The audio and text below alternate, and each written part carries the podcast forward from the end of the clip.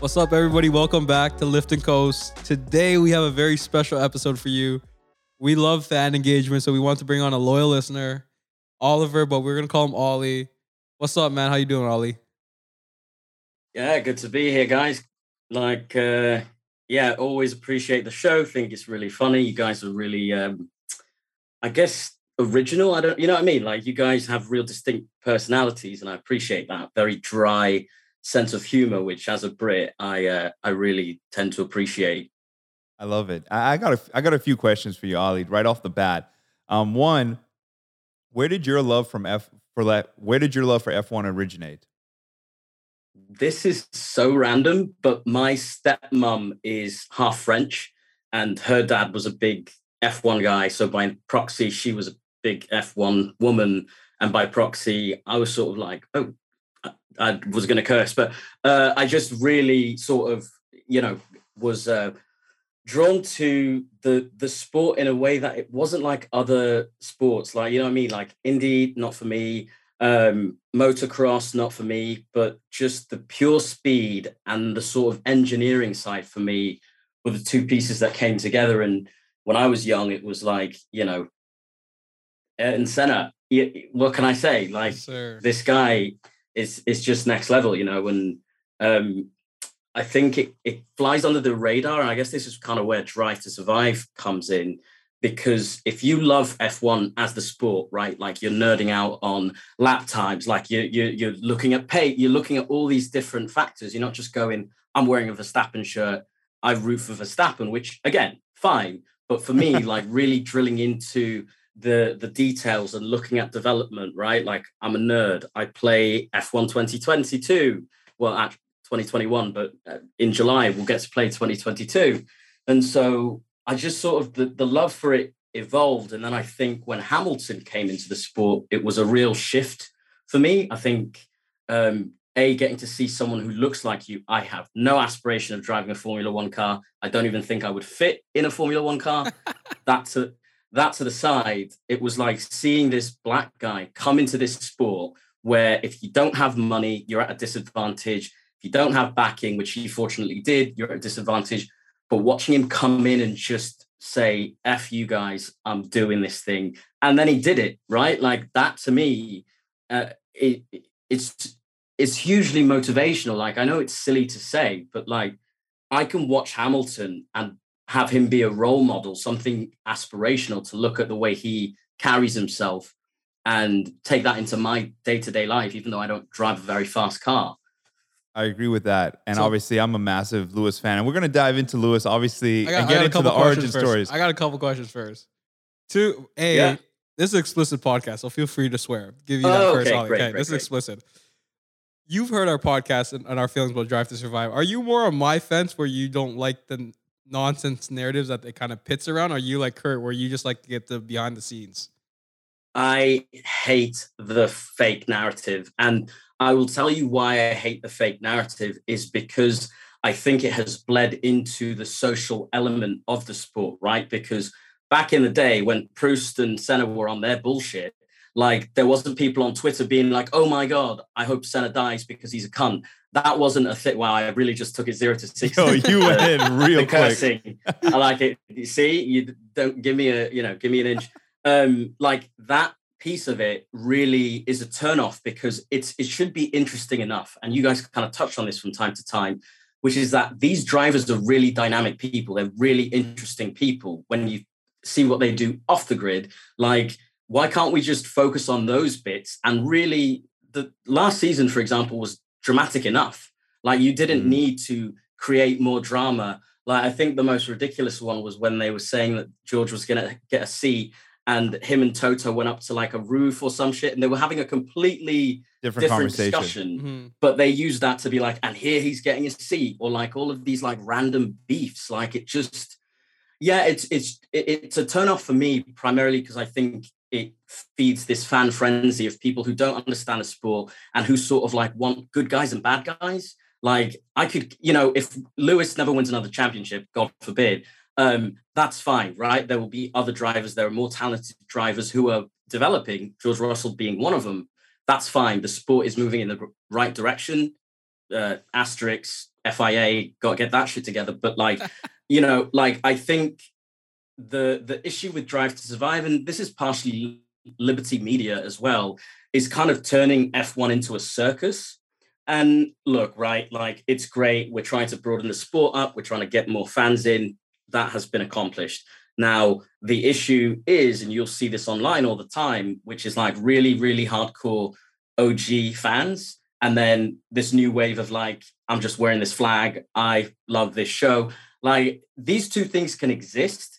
But what's becoming more and more difficult is when you've got a TV show that is basically geared to create drama, because that's the only thing that sort of gives people a pull. Like I said, like if you don't get the engineering, if you don't know these, you know, Martin Brundle, like if you don't get all of these other elements to F1, you're not really enjoying the actual sport. You're sort of, you know, enjoying this isn't the Miami Dolphins. Yeah, exactly. Mm-hmm. This isn't the Miami Dolphins. Like, and it's crazy because those guys behind Drive to Survive, they're taking it to other sporting franchises. So I think they're doing the PGA, which is so random. Like, I don't know how you make drama out of golf, but there you go. You know what I mean? Like, I think they feel like they found a formula.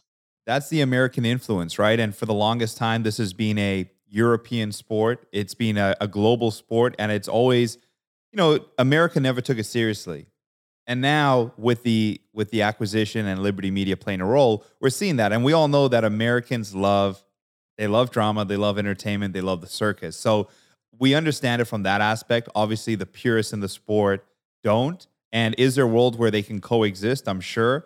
But for sure, I think that's where we're seeing a lot of these, difference of opinions. People that love F1 are not necessarily a fan of it. But I did want to ask this because we haven't had it yet. How did you come across Lift and Coast? You are in Euro. We just talked about the dynamic. We're Canadians. There's a huge influx of people watching and consuming the sport in North America. So how did someone in London or the UK find Lift and Coast?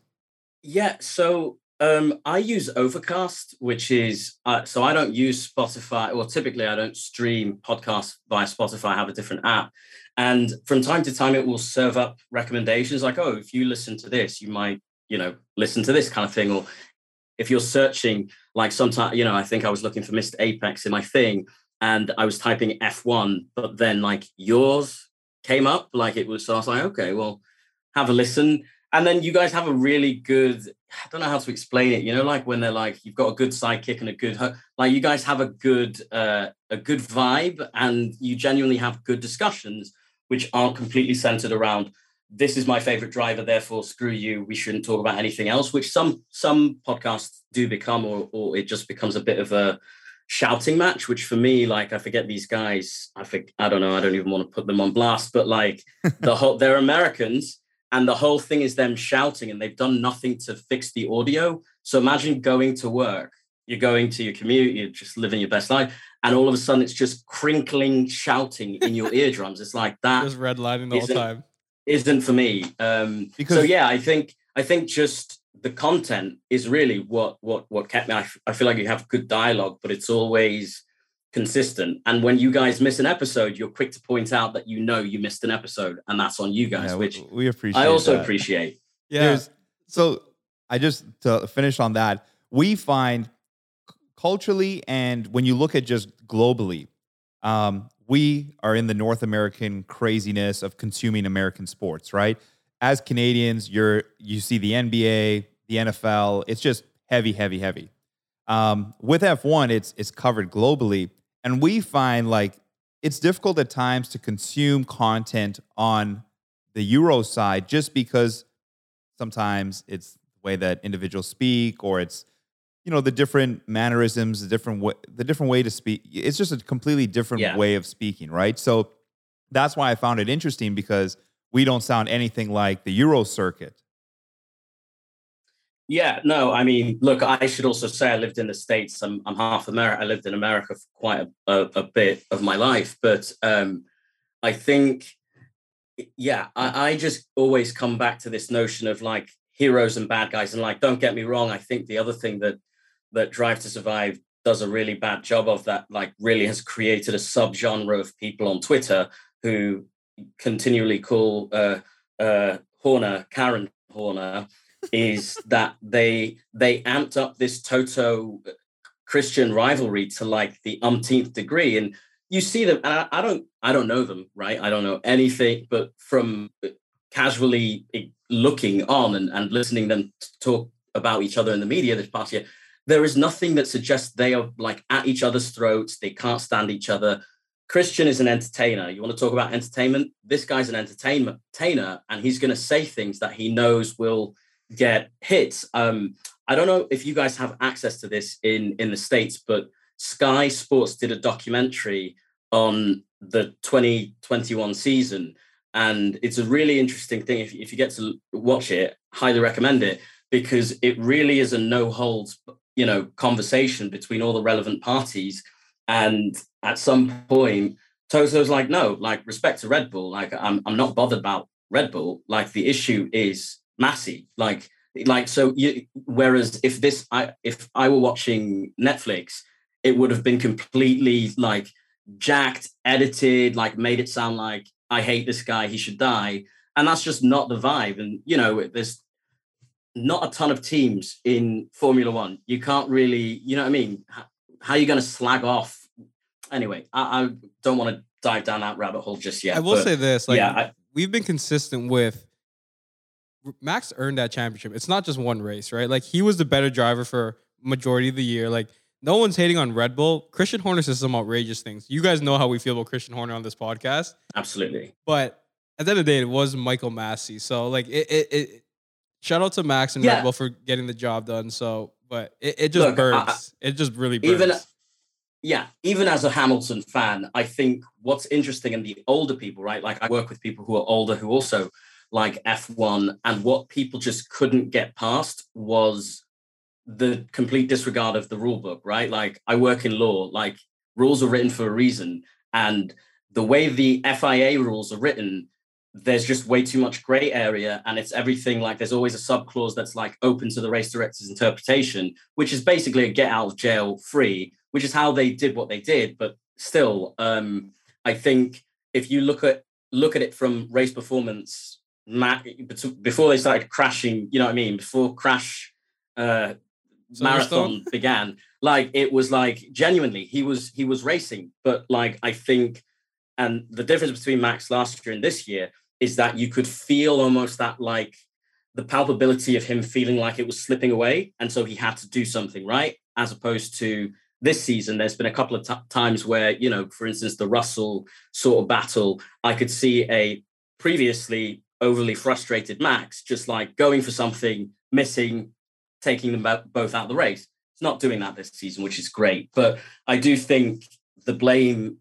needs to be placed at the FIA's feet. And the reason is clear is this past weekend at Monaco, where we saw all types of infractions happening. Yeah. And the rules were just, where were the rules? It was suddenly, well, you can drive on the line, but you can't drive over it. This is not a thing. But again, it's sort of like, in this instance, how do you phrase something like, no, the rule doesn't change for any instance. It's, this is the rule. This is how it's applied. Those are the technicalities that I think are crazy, because that whole thing with Max and Red Bull on the line, if the rule says you can't cross the line, then you can't be on the line. It's just that simple. No different than when Sebastian Vettel lost his podium because of a fuel technicality. It's just... talk about Lando. Like, and that onboard shot was debatable as to whether all four of his tires were actually over the line. So we literally are screwing some drivers over and not others. It's picking and choosing case by case, which I think damages the integrity of the sport. And also... It's a circus. It's entertainment. But last year, I just wanted to say, like, the comeback that Lewis had and the way that he drove to be screwed over at the end, as much as I try not to talk about it, it was, like, damaging. Totally. It was devastating. I remember you're going to remember where you are for the next 20 years when that happened. You're going to remember exactly what you're doing. Devastated, shouting at the top of my lungs. I was doing a Toto. I was throwing head. No, Michael, this is not right. Like, that was 100% no, my Mikey, vibe. No, you know what I mean? Like, in my living room, like, this is a joke. Like, surely this is going to get fixed. But, anyone in sports will tell you, Lewis doesn't want to win the championship in the courtroom where they take it away from Max. And, no one wants to win a championship, certainly not your eighth like that, but in the same regard, it's just, it should have never come to that. And again, Liberty Media, I don't want to blame Drive to Survive. The producers of the show came out and said, they didn't do it for us. It's like, but like subconsciously, did they? Because like there's been several races that finish under the safety car. Like there's been several races where the safety car has never been brought in early. So why in the last season of one of the most important races in F1 history, at a time when the audience growth is booming, are you going to turn the tables on how you want to run things? But you know what? All we can say is we're in a new era, new machinery, terrible machinery. But like we're turning a corner. Hopefully, you know, there's been some shakeups at the FIA. We'll see what they continue to do. But I was laughing out loud at the suggestion on Twitter. Someone was saying, see, shouldn't have gotten rid of Massey. Oh, wow. Yeah, that's a whole different conversation. So let's get into the meat and juice of our episode. Let's get into it. So, Oliver, you always had some problems. Well, not problems, but you definitely have some criticism for us. So my thing is, I'm a big Lewis fan as well. So let's put that on air, put it on wax. Yeah, I'm a big Lewis fan. So my thing where I'm coming from is, when Lewis is on, him and George Russell aren't in the same class. Correct. And typically, Lewis turns it on at certain points. Like, you've seen him enter different levels when the championship starts getting thin, right? Nico Rosberg has spoken to this. Yeah, like when in 2018, Vettel, he turned it up after around Singapore, right? Last year, he turned it up at the end. So my thing is, A, Lewis should be able to beat George. And that's just my expectation of the seven-time world champion, the best driver on the grid still, in my opinion, when he's locked in. And my second thing on that point is, I know you did come out and say, wow, the George versus Lewis. It's not really George versus Lewis. It's Lewis is when does the dynamic change? Because Lewis is not used to losing to his teammate, right? So this is my bigger issue. And I think I'm taking it with the media at large, and you guys are just being lumped into it because Jos Verstappen literally this week came out and criticized Red Bull for saying, my son isn't driving a good car and that's why he's losing. Now on Sky, every single race day, they're like, oh, well, you know, he's in the same car as George. Why isn't he making it happen? I think we've all said, A, George, don't disrespect this man. Highly talented driver. There's a reason he's in the second Mercedes seat and is going to be the future of that team. Mm-hmm. No question.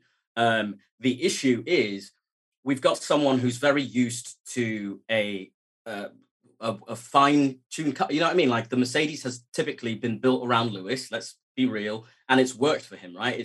He isn't a hugely technical guy. I think he feels the car. He works with the car, and you can see there's been moments where he's been in that car as they've been improving it, and he's completely backing himself. I do think if we would have started the fucking race under the rain, he was on intermediates, it could have been a completely different story. If he was released from the pits, not behind Ocon and not getting stuck behind Alonso, I think we have a completely different story. But the thing I want to get away from is getting into this coulda, shoulda, woulda mentality, because I do think there's a lot of that happening. Like, oh, well, if Lewis could only.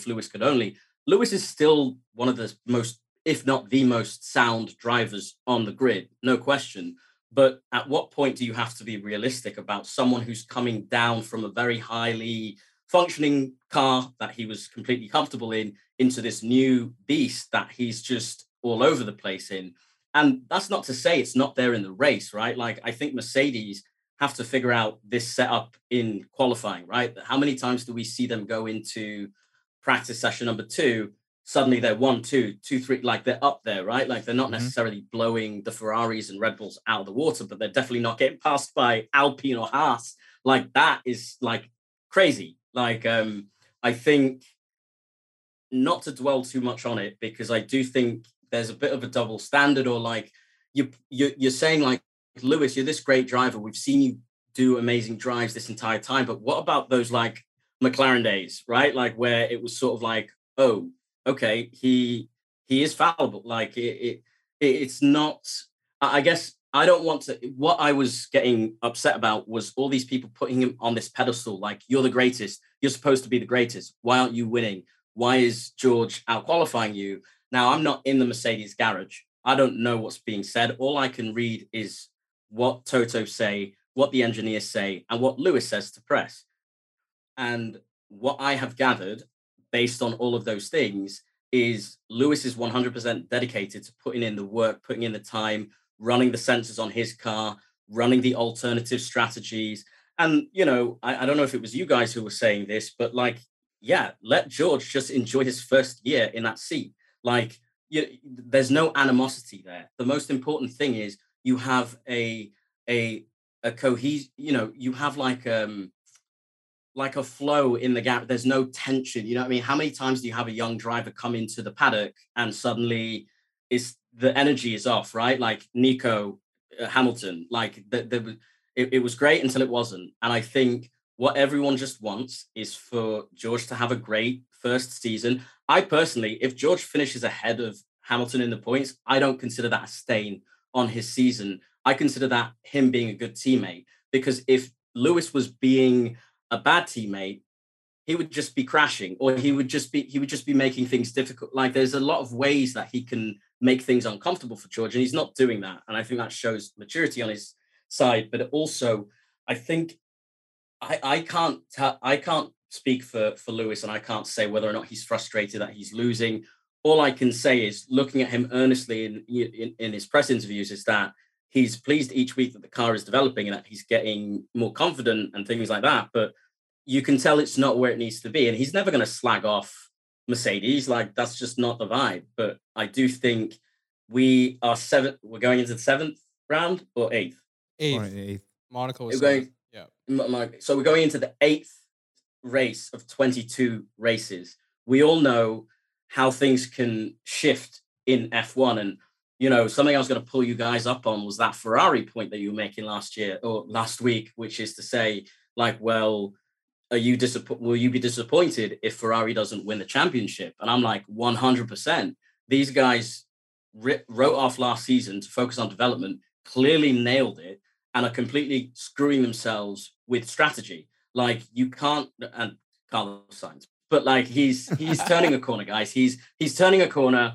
I think he's a whole different story. But I will personally be disappointed if Ferrari fuck this. And the thing that's interesting about there being this sort of three-way race is that if Mercedes' car gets up, they may not win the championship, but they may determine who does, if that makes sense. Mm-hmm. Does that make sense? Yeah, yes, for sure.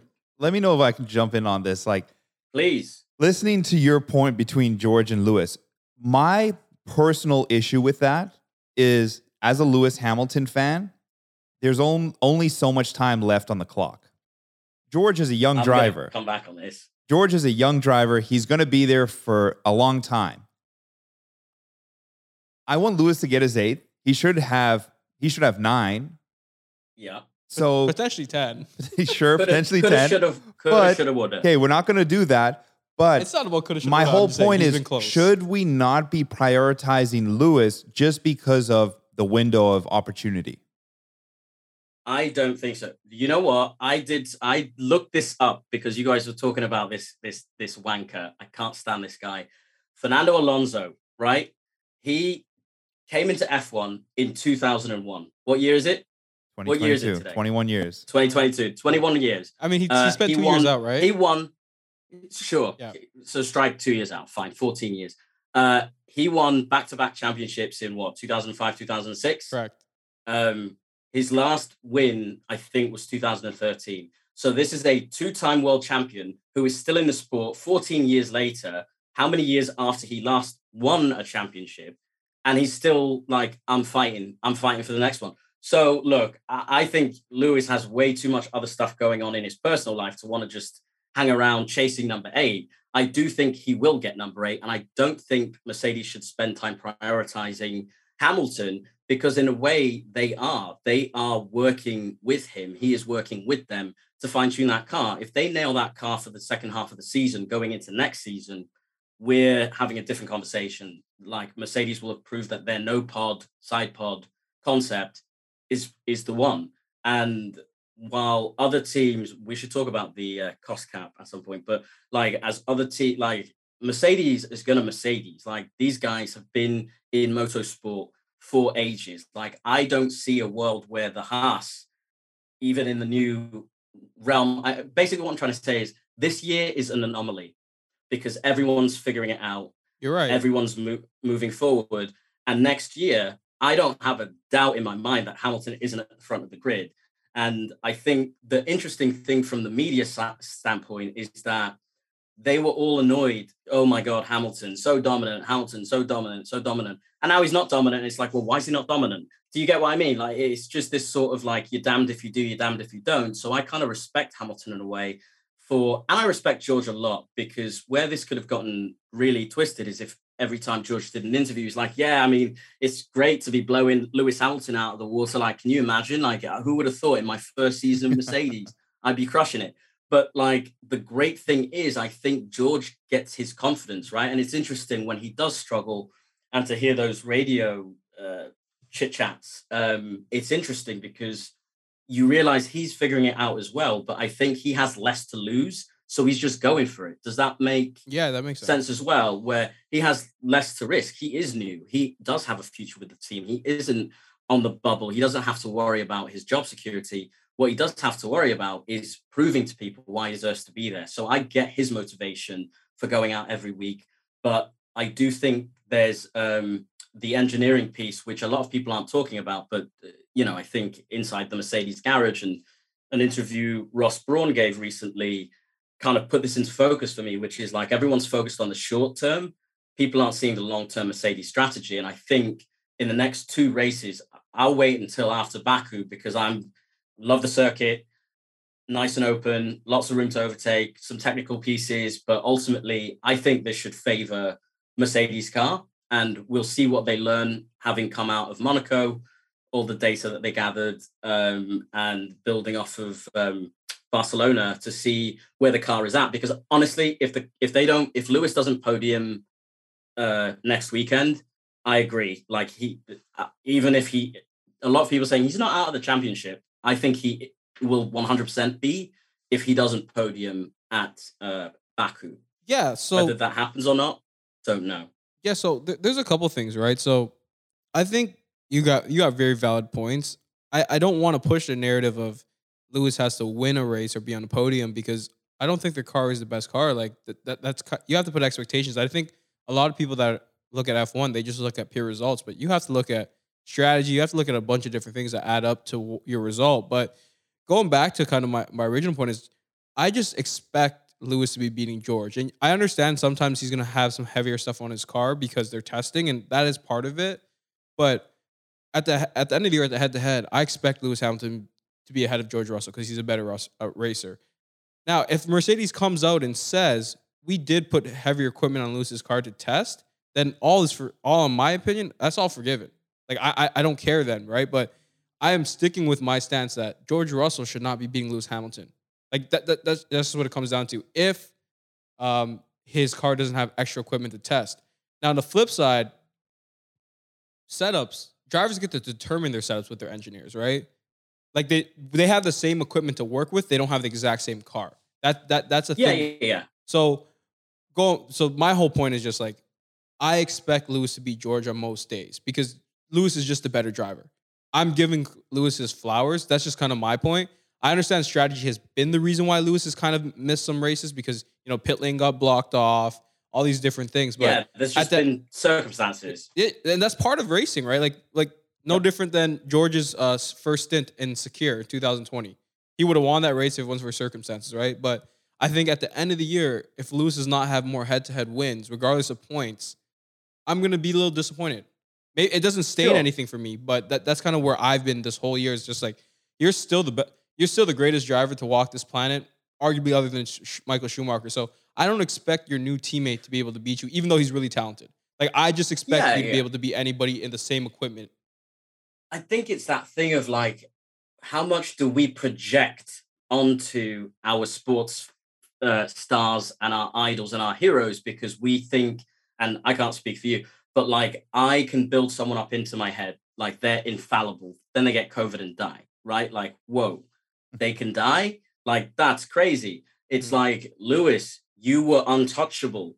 You can lose. Like, and you're not even losing. Like, you know, yes, getting out qualified, terrible. But I think what we see consistently is George crushing in qualifying, right? He's always been Mr. Saturday, and that's continued to a degree. I think that's great. But in the race, if you look at the segment times and the pure pace of the car, Lewis is ahead of George, either he's there 1 and 2 or 1 and 3. There's no question about the race pace. And if we're saying like, you're the best driver, he is racing better than George, technically. Yes, you're right there. You are right there. Lewis has typically looked better on race day. You are right. But circumstances, right? And where your car is on the grid to start. On Friday. Yeah. Or qualifying. So like, what is, to me, this Mercedes car is very finicky. Like it's the setup is like, I feel so it's so delicate that if it's a little bit off, and the only example I have of that is Miami, where I think it was the Friday they were both just, or was it? It was Miami. They were both killing practice it. Too. They were both killing it, and then in the third practice, you were like, "Wait, what just happened?" And they had tweaked one thing, and suddenly it was all, gone sideways. But like, if I genuinely believe Hamilton will finish with more wins than Russell, more points than Russell, because at some point, as we have all just said, he turns it on. I think that we committed in that car. And what was interesting about, are you guys there? Yeah, we're here. Yeah, we can hear you. Cool. Said I was unstable. You were for a little bit, but we're good. The thing about even Monaco, watching him in the first 2 practice sessions, you could see how much space Lewis was leaving on the edge, just on the fear of crashing. And then we saw Ricardo and who was the other guy that crashed in that spot? Oh, I guess it was Mick during the race. But like in quali, that was gone. Like he was getting right up to that edge, and I was like, okay, here we go. And he just, to me, there was just something in him that went, I'm just going to go for it. And he also got caught out by that whole shenanigans at the end. So I don't think the races that we've got, and I get it, right? Circumstances happen in racing, and that's what makes it really fun and why we were all really disappointed with how they handled the start of Monaco, because if we start that race as people started on tires, there were people on intermediates, there were people on slicks, there were people on wets. Like it would have been a really interesting start to the race, and everything would have turned around, in my opinion. So you've got Lewis in 8th, Max 4th. Like it, to me, it's just we're having a different conversation today. But irrespective of that, we need to give it time. I think what's the halfway season? 11 races in.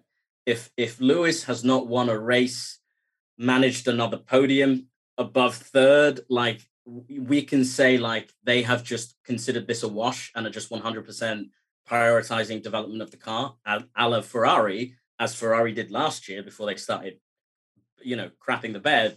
Now, I don't even know what they're doing, but I think we still have a 3-team race. I'm interested to hear you guys' take on how the development of the cars and these boxier cars, heavier cars, how this has really made anything more fair, because obviously everyone's getting very concerned about the cost cap, but Haas has to be concerned about the cost cap as well, because they spend millions of dollars a weekend trying to repair things, never mind make things better.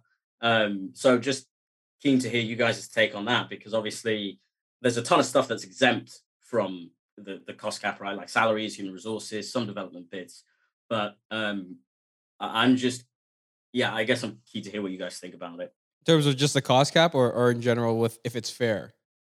No, the cost cap and the change in vehicle, like have these changes truly made a difference? No. Because that was the huge impetus. I mean, listen, at the end of the day, the money goes to the top teams, right? So there's 3 top teams in the world. There always will be. It will probably be Mercedes, Red Bull, and Ferrari for the next 10, 15 years. Like, one of them will fall off eventually. You'll add in a new person, right? People will get better, but you still have a very heavy, you still have front runners and you still have everybody else. So everybody else is a little bit more competitive. It's shaking it up. It's thrown Aston Martin a little lower.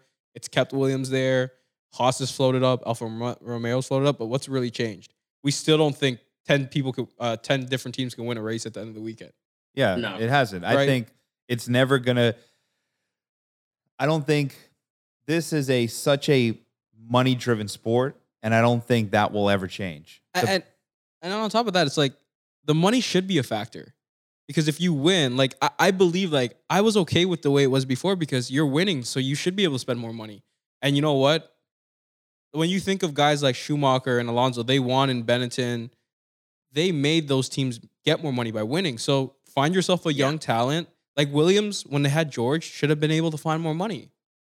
Right? Yeah. I mean, I think Williams is a bad example because that's a shambles of a organization, RIP, you know, but it just never was the same, right? Well, you got my point is you got to find a young driver that can get you there, right?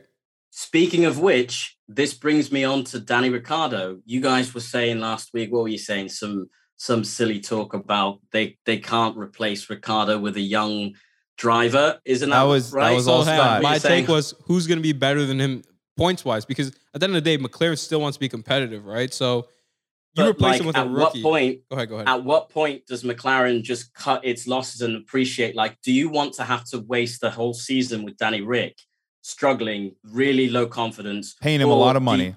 Paying him a ton of... And look, like, there is a break clause, right? In his contract, there's a break clause in, like, most professional athletes' contracts. And, yeah, it may mean they have to pay him salary, but good news. Salaries are exempt from the cost cap, so that's not really a struggle. But as a team, if you do want to compete next season, why would you waste time waiting to bring a rookie in next season who will then have to get acclimated to the car and all of that? As opposed to bringing a driver in ASAP and just letting Danny Rick go his way. And look, I love Danny. He's a great, as I know him, right? Like we're mates. Danny's he's great ambassador for the sport. I think he's a really easily likable guy, but Danny brought this on himself. Like what in God's green earth made Danny Rick go to Renault? What was that maneuver? Wasn't like, it like people don't talk about it. Wasn't it like $25 million a year? It was a lot of money, wasn't it? But again, are you prioritizing money or are you making decisions for your career? Because if it was a career move, terrible. Like he didn't get involved in the development of the car. He didn't give a crap about developing the car. He just wanted the money. But as we know in F1, it's not all about your salary. Like what's the dynamic like in that team? Like, are you going to be set up for success? And he's done it again. And arguably he should have just stayed at Red Bull and then gone to McLaren. Like, he shouldn't have done this, like, you know, Danny's like that guy who takes a job. He tried to take short-term money gains, but now he's going to lose out in the long run. It's funny we were talking about Ricardo, because I want to ask you how you felt about Ricardo, because you've heard our takes. Like, I don't think he really wants to win. Like, I think he loves the sport. I think he likes the fame. He loves the lifestyle that comes with being an F1 driver, right? That's what it really comes down to, I think. He is a real champ, but I think he has lost his way. And I think at some point you have to take a look at yourself and go, what is this, right? If we're talking about Hamilton, and Hamilton's won championships, Ricardo has never won a championship. He's won eight races in his career, and he's been around. But his persona is like he's won one though. Like he's larger than life in the F1 world, which is crazy. That's what I mean. My dog just rocked up. That's what I mean. Like it would be different. Like. This is where pride and ego and why this whole Checo Max thing is going to get very interesting. I can't wait. Next I'm so happy. Few races, it is going to get very interesting is because Checo, yeah, he joined Red Bull knowing he's the number 2 driver, but he also joined knowing his capabilities and his talents and knowing that the team isn't going to be for him, right? The team is never going to see him as number 1. He has to prove himself and make himself a presence. How does he do that? Outqualify Max. How does he do that? Run the race. Max. Like just on pure raceability. Like how many times was he going around in free practice sessions and in qualifying and just beasting Max? Like literally, Max was fourth. Was like it wasn't. But also, even let's also he paid his dues last year by being the ultimate teammate. Max doesn't win that championship without Checo. Yeah, I think the thing too is just like Red Bull doesn't operate the right way and. You know, Toto's comments was that... That's an understatement. Toto had comments yesterday, I think I saw, is that until someone's mathematically out of the championship, they're letting them just race it out, right? And Red Bull should take the same philosophy. Checo can win a championship this year. He's in contention. So if they're going to pull nonsense off, it's just like, I don't... It's ridiculous. Here's a question to you, though, Ali. How do you think Max feels when he sees his dad's comments like that? Because that causes friction between your teammates. Oh, my God. This is just like, listen, I've done research on Jos Verstappen. This guy was a wife beater, a really abusive guy. And no surprises. You know, I'm not a psychiatrist or a psychologist, but just looking at that dynamic and looking at someone who just wants to please his father, who is never good enough for his father, who gets left at the side of the road to get home in a different country. Like, this is craziness. Like, what are we talking? And so for his dad to come out and be, it would be the equivalent of my getting a sort of like, not doing as well and getting a promotion at work, and my dad rocking up to my job and putting my team on blast. Like, you guys didn't do enough for Ollie to get his promotion. You guys are slacking. Like, why? And the fact that he used his son's platform, his son's website to announce it. Out of control. And look, you know, what's been interesting is when, if we rewind to Barcelona, right? Mm-hmm. If Checo wins Barcelona, he's four points. We're talking a race, like from being leading the world championship, having another different conversation. But even after Checo won, Christian was at pains on the interview to kind of get around like how things were going to be moving forward. And he was like, no, Checo's always in it. And, you know, we're all here and it's a team and we support everyone. And it's like, nope. Look at Max and his dad seething with rage, like absolutely not happy for the win. And Max even said it in a Drive to Survive episode, which they probably took the footage from something else. He was like, yeah, when my teammate does better than me, I'm happy for them, but not really. Like, I hate losing. And it to me, Red Bull is shenanigans. Red Bull is on some bullshit. There are shenanigans, and that's why you also have to give so much credit to Lewis in Abu Dhabi going up to Jos and Max after the race. Absolutely. Like, they would never have done that to Lewis. Class. Absolute class. Absolutely not. Like, Jos would have flipped a car. Like, it's just no question. Like, that isn't how they would have reacted, because they are poor losers. They're not good sportsmen. And, you know, it's been all fun and games with this sort of like Charles and Max, and we used to be hot heads, but now we're not. If they continue to be a few points away, I think Checo's going to just completely throw a wrench into all of these plans, because if you're Christian Horner and you wake up and you see Jos Verstappen has put your entire team on notice for basically not running a strategy favorable. The strategy is out-qualify your teammate, and then we can talk about what does or doesn't need to happen. Like, it just is so. The PR team is having they're probably just shitting their pants right now. The entitlement, and this is where I think Jenny Gao was almost like so salivating at this like dynamic where it's like, oh my God, Checo's great, and what are they going to do? Because Checo's not shit. And Checo just signed another deal. So that's definitely not going to make the Verstappens feel comfortable, because he feels comfortable in that car. He feels confident and he drives like he's got zero fucks to give, which credit to him as number two. Why not? Like Valtteri, if Valtteri would have had that Checo vibe, we'd be having a different conversation about Valtteri. You know my feelings on Valtteri. I know, RIP. It's fine. I think this is what makes this sport really interesting, is it is a team sport, but we tend to just focus in on two people, right? Like we focus in on the drivers because they're the people we see the most. They're the ones who actually drive the vehicle. But, you know, all of the people back at the factories, all of the people who are trying to improve the car and really propel these drivers to win, they're in this too. And I'm not even worried about Christian, but what if you work in Red Bull, right? You're a mechanic, you're someone in the machinery, and you wake up and you read that from this guy who hangs around. How fucking detrimental. I got you guys. Do you expect anything less?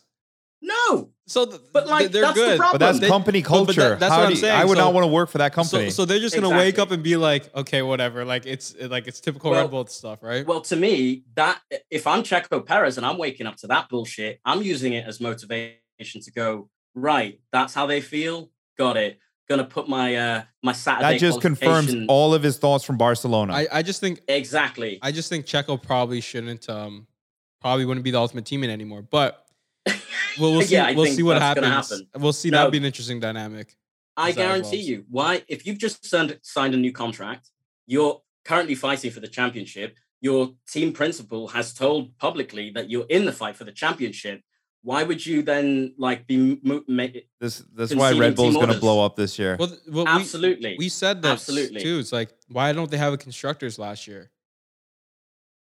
Right? If Checo's just competitive running his own race and Max just beats Lewis straight up, maybe they have the constructors last year, right? Maybe. So that's not how they roll. That's not how they roll. Like, to me, it's really where you can see night and day between the Red Bull and Mercedes, or even the McLarens. Like, no one's family is out here in the media. Like, you know, it's that thing of like washing your dirty laundry. My nan used to say, don't wash your laundry in the street, right? Like, don't, if we've got problems, that's for us to deal with in-house. We can discuss that. I mean, why wouldn't he just go on to the He's always in the paddock. He walks around like he's the principal of that team. And they've allowed that. That's their culture. But I think what I will respect Checo so much. And I really do. I love that he won. I think he's like the most down to earth. Everybody loves Checo. Driver. Like, it was the, you know, you hate to see Albon fail, but it was the ultimate gift for him to get to move into that seat, because he's clearly the right man for the job. But I think the past 2 weeks have confirmed, if I'm Checo, and the past 2 weeks, I'm going, right, I have nothing to lose by going all out and fighting for this championship. How do I put myself in the best position to do that? I have to do it, right? Like, he's not going to have, Lewis, he's not going to have Max, like, you know, towing him, pulling him out of the way. Like, that's not the one. He's got to show up on Saturdays, out-qualify Max to have any chance at winning this championship, because if he's ever behind him, unless Max DNFs, there's no world where Red Bull's going, yeah. Actually, Checo needs this win, so Max just hold position. That's not happening. That's not happening. So before we wrap up, I got a couple questions for you. Which team are you actually a fan of, or do you just follow Lewis? Oh, no. I am a Mercedes fan, first and foremost, okay. No question. Obviously, disliked Valtteri as much as anybody, just really cost us a championship last year, but let's not get into that. I would say I also have this propensity to root for drivers. Like, in particular, it's been interesting to see Charles this season, which is really depressing because I think his team is completely letting him down. This shouldn't be a close race right now, especially with Red Bull having 3 DNFs, right, in total between the two of them. Yeah. It should not be this close. And I think, bless Benotto, but this guy is an engineer first and the team principal second. They need a proper team principal. That's what I've been strong on in that place, because, he's very soft-spoken and it's very nice. And whenever he does the interview, it's the funniest thing to me because he's the opposite of Horner. He's like, well, we're just getting on with the race. And they're so nonchalant, which drives me nuts. The best is, Charles, mode push. And when they came on the radio and said Charles P4 and how mad he was. It's then there were reports that Ferrari reprimanded him for his attitude. Oh, well, they did, because they said, Charles, this is not acceptable. This is not like, Benotto was basically like, we need to. No, look, that's emotion. And look, what happens... Max wins a race and he's shouting at his fucking principal, like, why is the DNF not... Like, this guy's like Hulk mode, right, in the car. You gotta take one stance to the other. Like, you're either okay with the yelling or you're not. I'm okay with it. I don't think he should have been reprimanded. Like, in the heat of the moment, you're gonna be angry. Crazy. Like, what? You're in the race. You should have won your home Grand Prix. Yeah. You could curse my mom at that point. Like, absolutely, you've earned it. But I do feel bad for the team in total, but it just... drives home the point that they need a strategist on that team. Listening to the confusion, my stomach sank, because this was the conversation. Charles Pitt, box. And he, no, stay out. And it's like, mate, I'm here. Can you see me? I'm right here. How am I going to stay out? That moment for me, because he knew he'd lost the race in that moment. So there's no question. But even if he stayed out, he would have been even worse, because everybody's on slicks and he's still on intermediates or wets or whatever. I don't know. I think if He was on intermediates at that point. And everybody's on slicks. He would have even been far behind. The intermediates would have... Well, everyone was on hards, though, no? Like, it I don't know. I think he still loses. I really do. But, before we go, did you guys... This is the thing that I've been thinking about a lot this week, because remember the pit wall was basically like, science, you've got to come in box. And he was like, no, I'm going to stay out until I get on, I'm just going to go straight.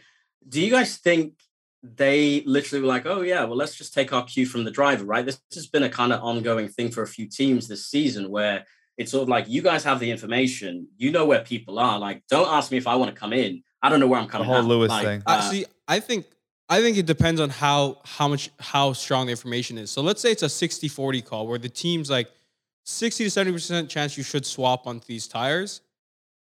I would say it's okay, but if it's like really definitive that they need to come in, then the team should say you need to come in. But at the same time, the drivers are the ones that face the most criticism. So I'm okay with letting them call their shots. That's kind of my take on it. I don't know what Kurt's take on it, and I'd love to hear your take on it. I'm all with the engineers have all the data. And they understand the track. The driver is in it. You have to understand their field. But to Lewis's point in Miami, that was a team issue. The team, Lewis said, you guys know what's going on the track. Yeah. Don't put it back in my court. And when you can't make decisions at the highest level, you're going to fail. But at the same time, Lewis sometimes goes back on the decision. So it's got to be one way or the other. Well, that was a thing last year, right? Where he, a couple of times, and also Lando did it. Like, in Russia. In those heats of the moment, you don't want to listen, right? But ultimately, that's a conversation you need to have not in the car. You literally have to go into the paddock going, right, here's the deal. This is what we're expecting strategy-wise. Now, I do think there's a margin for that, right? Like in Abu Dhabi was kind of the one as well, where he lost out under the safety car. He couldn't pit. Meanwhile, everyone was fucking pitting left, right, and center. Like if he pits, he loses position, he loses the race, lost the race anyway. But like, you know what I mean? He loses in that moment. So if the pit wall can't sort of give the driver two scenarios where it's like, look, you can make it to the end of the race. The rears are going to be insane. You're going to be struggling with the car, but there's a chance you still finish in the top four. So stay. Or if you come out and you get stuck in an Alpine sandwich and your race is going to be ruined anyway. You know, I personally would defer to the team. I do appreciate that the driver feels the car and will know more grip-wise, and I think Carlos, demonstrated that. But they've got all the data. The drivers have got enough going on in the car in terms of focusing, staying on track, moving, trying to win. If you're an engineer and you're looking at it, like, Bono, come on, man. Like, I need you. If we're talking about Lewis needs to up his game, Bono needs to up his game. Like, they need to, like... I agree with that. I'm with us. They need to get it together. The thing is, too, like, but George, you saw when he wanted to stay long on those hards, it got him a podium. And so I really think it's scenario based. So he's willing to gamble, though, right? We keep talking about George has nothing to lose, and he proves it week in and week out. Like he said, I'm willing to gamble, right? And if that didn't go his way, because we knew the likelihood of a safety car was high, a safety car came and he got out, right? Like, and so.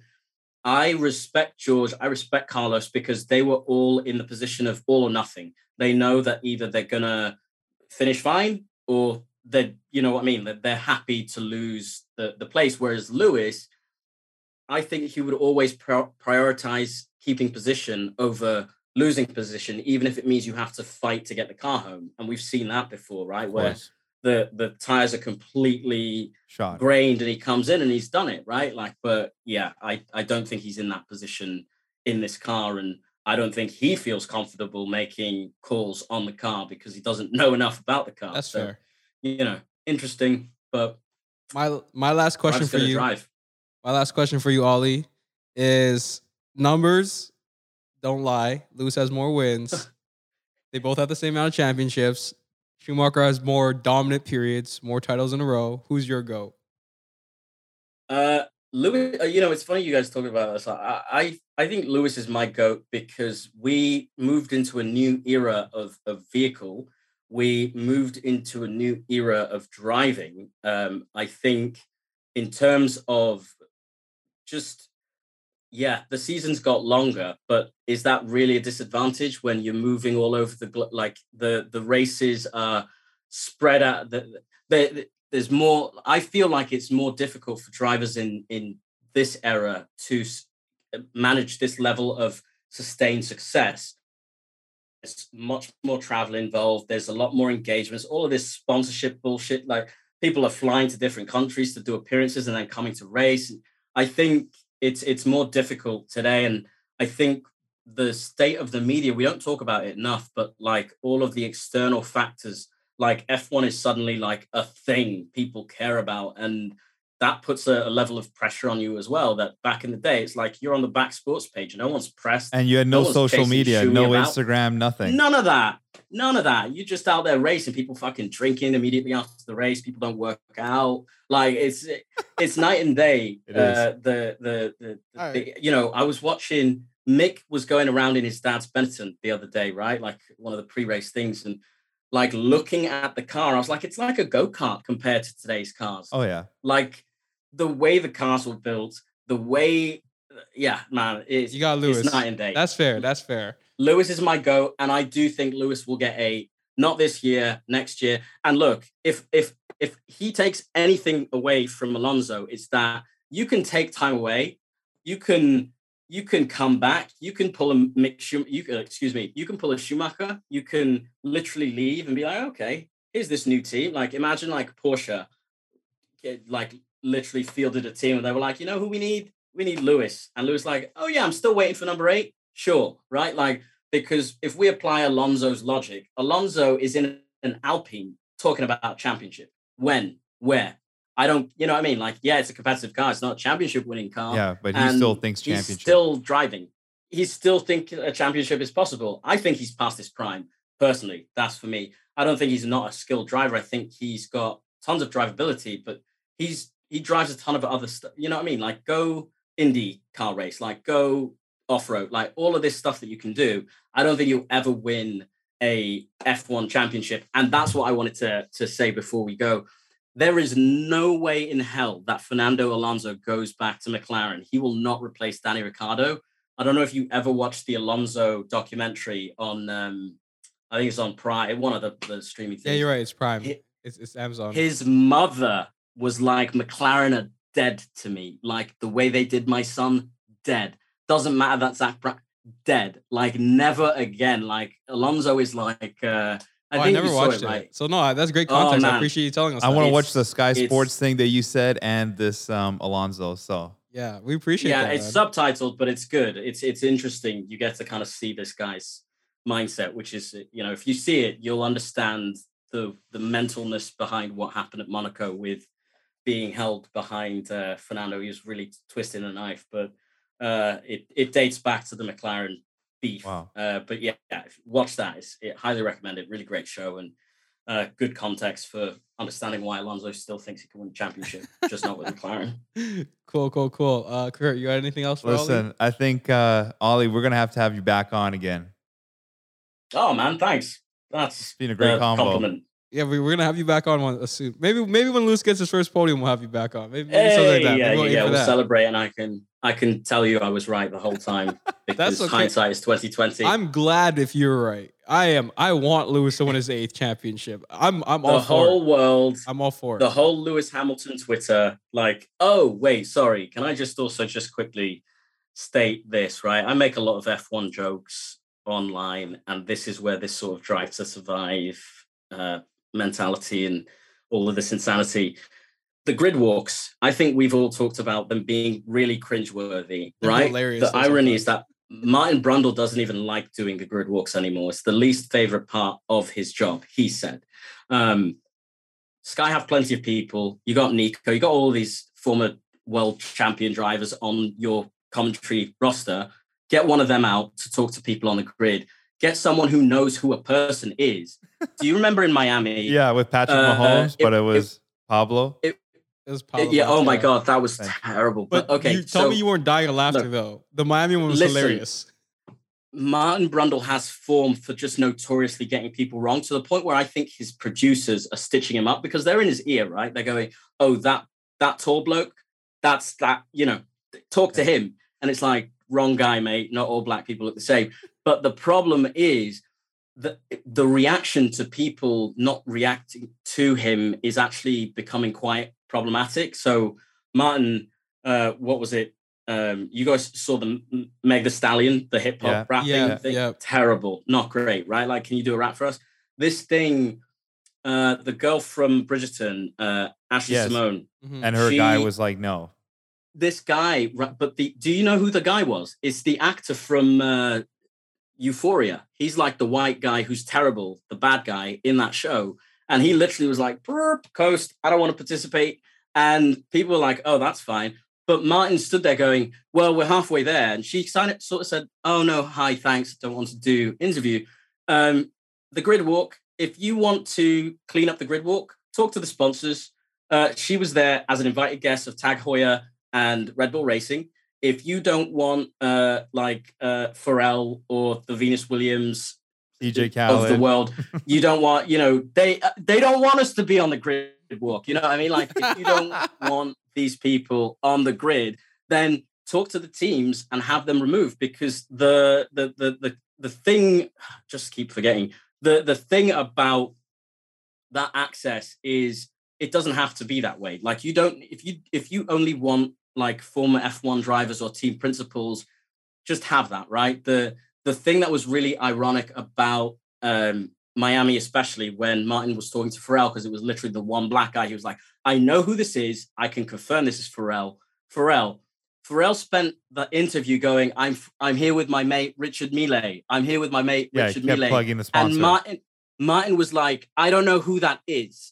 I don't care, right? Like, go back and watch the YouTube of it. It's the funniest thing, because his name is plastered on the side of multiple cars. He's the watch guy. He's the Ferrari watch guy. Martin's like, I don't care. I just want to ask Pharrell how bad he feels that Lewis is losing. And Pharrell's not having that. Pharrell's not going to shit on Lewis. Like, Pharrell's like, I have a McLaren. I'm supporting Ferrari. Lewis is my boy. Because that's the thing, right? You don't...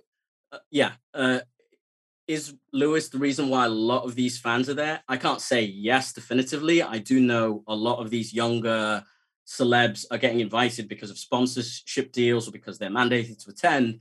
But what really hit me this week is I kind of put something out there saying, like, guys, there's literally no rule that if you're on the grid and a guy runs up to you with a microphone that you have to speak to him. Do you remember Billy Eichler? Billy on the street, he would run up to people with a microphone and start shouting at them.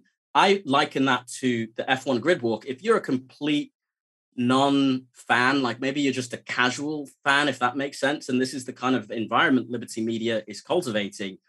If you're just a person that finds themselves on the grid and you're just sort of like, wow, that's a car, and some bloke runs up to you and asks you questions and you go, oh, actually, I don't want to participate, that should be enough. There's a ton of other people that you can go talk to. Like, it shouldn't be an issue, but I got skewered online and this guy was like, stop making about race. And I was making a joke. I was sort of like, I wonder if it's a problem with Martin Brundle not knowing who black people are, or black people not really being bothered about Martin Brundle. Like, it's got to be one or the other. And people are like, how dare you, Martin Brundle, you stop and speak to Martin. And I said, well, that's great. But also, like, no, like, you don't, if you're not there to, if you don't want to answer a question from Martin Brundle, get off the grid.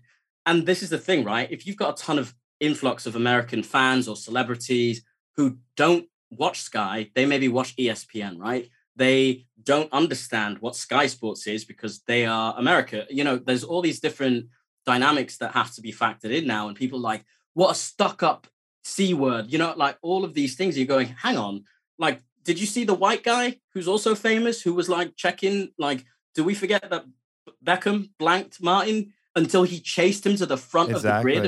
And Beckham finally was like, oh, I'll take pity and just talk to you. But like, there's like sort of this one rule for them, one rule for the others. It's like, I told this guy, I said, look, it's okay. We're never going to be rich and famous enough to be on the grid. We don't have to hate people who are. Like, those people may not want to be there either, but this girl is obligated to take a picture with a watch and the team principal. Like, you know what I mean? Like, there's so much other stuff that goes into the circus, as we call it, but like, completely destroying people online to me is out of bounds, because there is an element that, you know, these people are people, and if I was a person not on my job, which is being a famous actor, just by proxy of being there doesn't mean you're inviting people to interview you, especially when there are other racing celebrities that are true fans that you know, right? Like Game of Thrones, Kit Harington, he's Game of Thrones, his brother works for Red Bull. You know he's going to be having something to say. I guess my bigger point with this whole Brundle thing is, what are you hoping to get out of a celebrity who is you don't understand to be a fan? You throw a mic in their face and go, what are your thoughts on the championship, you know, constructors? What are you expecting them to say? Like, I like the cars go fast. Like, it just doesn't make sense to me. Like, the point is that it's hilarious. It's funny. It's entertainment. Like that's what it comes down to. That's just what it is. But so this is another difference between the F1 of the previous generations and F1 of now, because when Martin's been doing this for ages, right? And he's had some legendary, like, moments like this, but they weren't immediately tweeted and then become like a viral moment that again attracts this like negative energy. I guess for me, and this will be the last thing I want to say, but I want the growth of this sport to be a positive thing. What I don't want it to become is this fraction, like us versus them, we're purist, you're not. Like, I think, like Kurt said, there's room, it's a broad boat, everyone can fit. But what we can't do is start shoving people off and saying, you don't behave how I want you to behave. If we have an issue with the way things are run, we have to look to the people that control that. Like, if you have an access pass that tells you, you need to go here and do this thing, then you go and do that thing. And there isn't a rule that says if you're on the grid, you have to be ready to answer questions from people. That's not how interviews work. Mm-hmm. And I think I don't get on social media and like wish people to die. There's been things that people tweet at me and I'm like, what? Like, you know, like, stop feeling sorry for yourself. Lewis is just a shit driver and now we know it. It's like, okay, that's your opinion. No, you're welcome to it. But like, you send me monkey emojis, mate, and that's an instant block. You know what I mean? Like, I don't have time for like legit racism, because that's not what this, this sport is about. It's a big tent, and the more people, the better. Like, it's ain't nobody got time for that stuff. Ain't no tolerance for that. That's just nonsense. Zero. We're trying to build a community, right? So that's what comes down to the end of the day. So it is just ridiculous. But I mean, to just kind of sound off on your last point, is you do have a legitimate point. It's just, you know, David Beckham knows who Sky Sports is. Yeah. So he still tries to blank. He's seen Brundle, so eventually he's like, okay, you know what? It's Sky Sports, biggest media outlet in UK. I think, I'm not sure, I'm not 100% because I'm not from the UK. I'll give him a little let it day, but like a lot of the people you mentioned, they have no idea what Sky Sports is. So exactly, great point. But I also think like, like Beckham has a wider connection to Miami. He's a sports owner. Like, yeah, the context makes sense. Totally, you got to know your personnel, and I think with the grid walk. Brundle's the wrong person in Miami. Maybe in Silverstone, it makes sense. Exactly. Or like, look, I remember the first race of the season, there was like Guy Ritchie. There were all these actors, but they were also like big time motorheads. They had like a McLaren kit. And so it was quite clear they had come to the race for the race. Like, exactly. There's people that have come for a different reason or just to kick back. And this guy was like, yeah, what's Naomi Campbell doing there? I was like, do you know Monaco is like the one race where people just show out? It doesn't matter if you know what cars are or what Formula One is. People go to Monaco for the spectacle that is Monaco. There isn't this sort of like, well, only true fans should be here. It's like, well, who's a true fan? If you just have money, you can be here. Exactly. This guy's a social media, whoever the fuck, but he's here. Like, you know what I mean? Like, it really isn't that deep. Mm-hmm. But anyway. I don't know. I appreciate you guys. I think you tell it how it is. And it's been great chatting to you guys. It'll be weird having to listen to the episode because I know what I've said, but... hey, appreciate man. You. We appreciate you listening, man. Thank you so much for joining us. We appreciate the time, and you know, we'll talk to you again soon, man. We'll have to get you back on the show. Yeah, man. Time. I think we've smoothed it out. We worked it out, and I think you know what it is. The frustration is not being able to respond in real time, where I'm in my kitchen and I'm going, what is he talking about? Why is he saying that? Kurt, shut the fuck up. No, it's all good. We love it. No, man. This is great. This is great. You guys, much respect, much love, and yeah. See you on race day. We'll see you on race day. Have a good one, Ollie. Talk to you. Peace out, guys. Peace. All right, bye.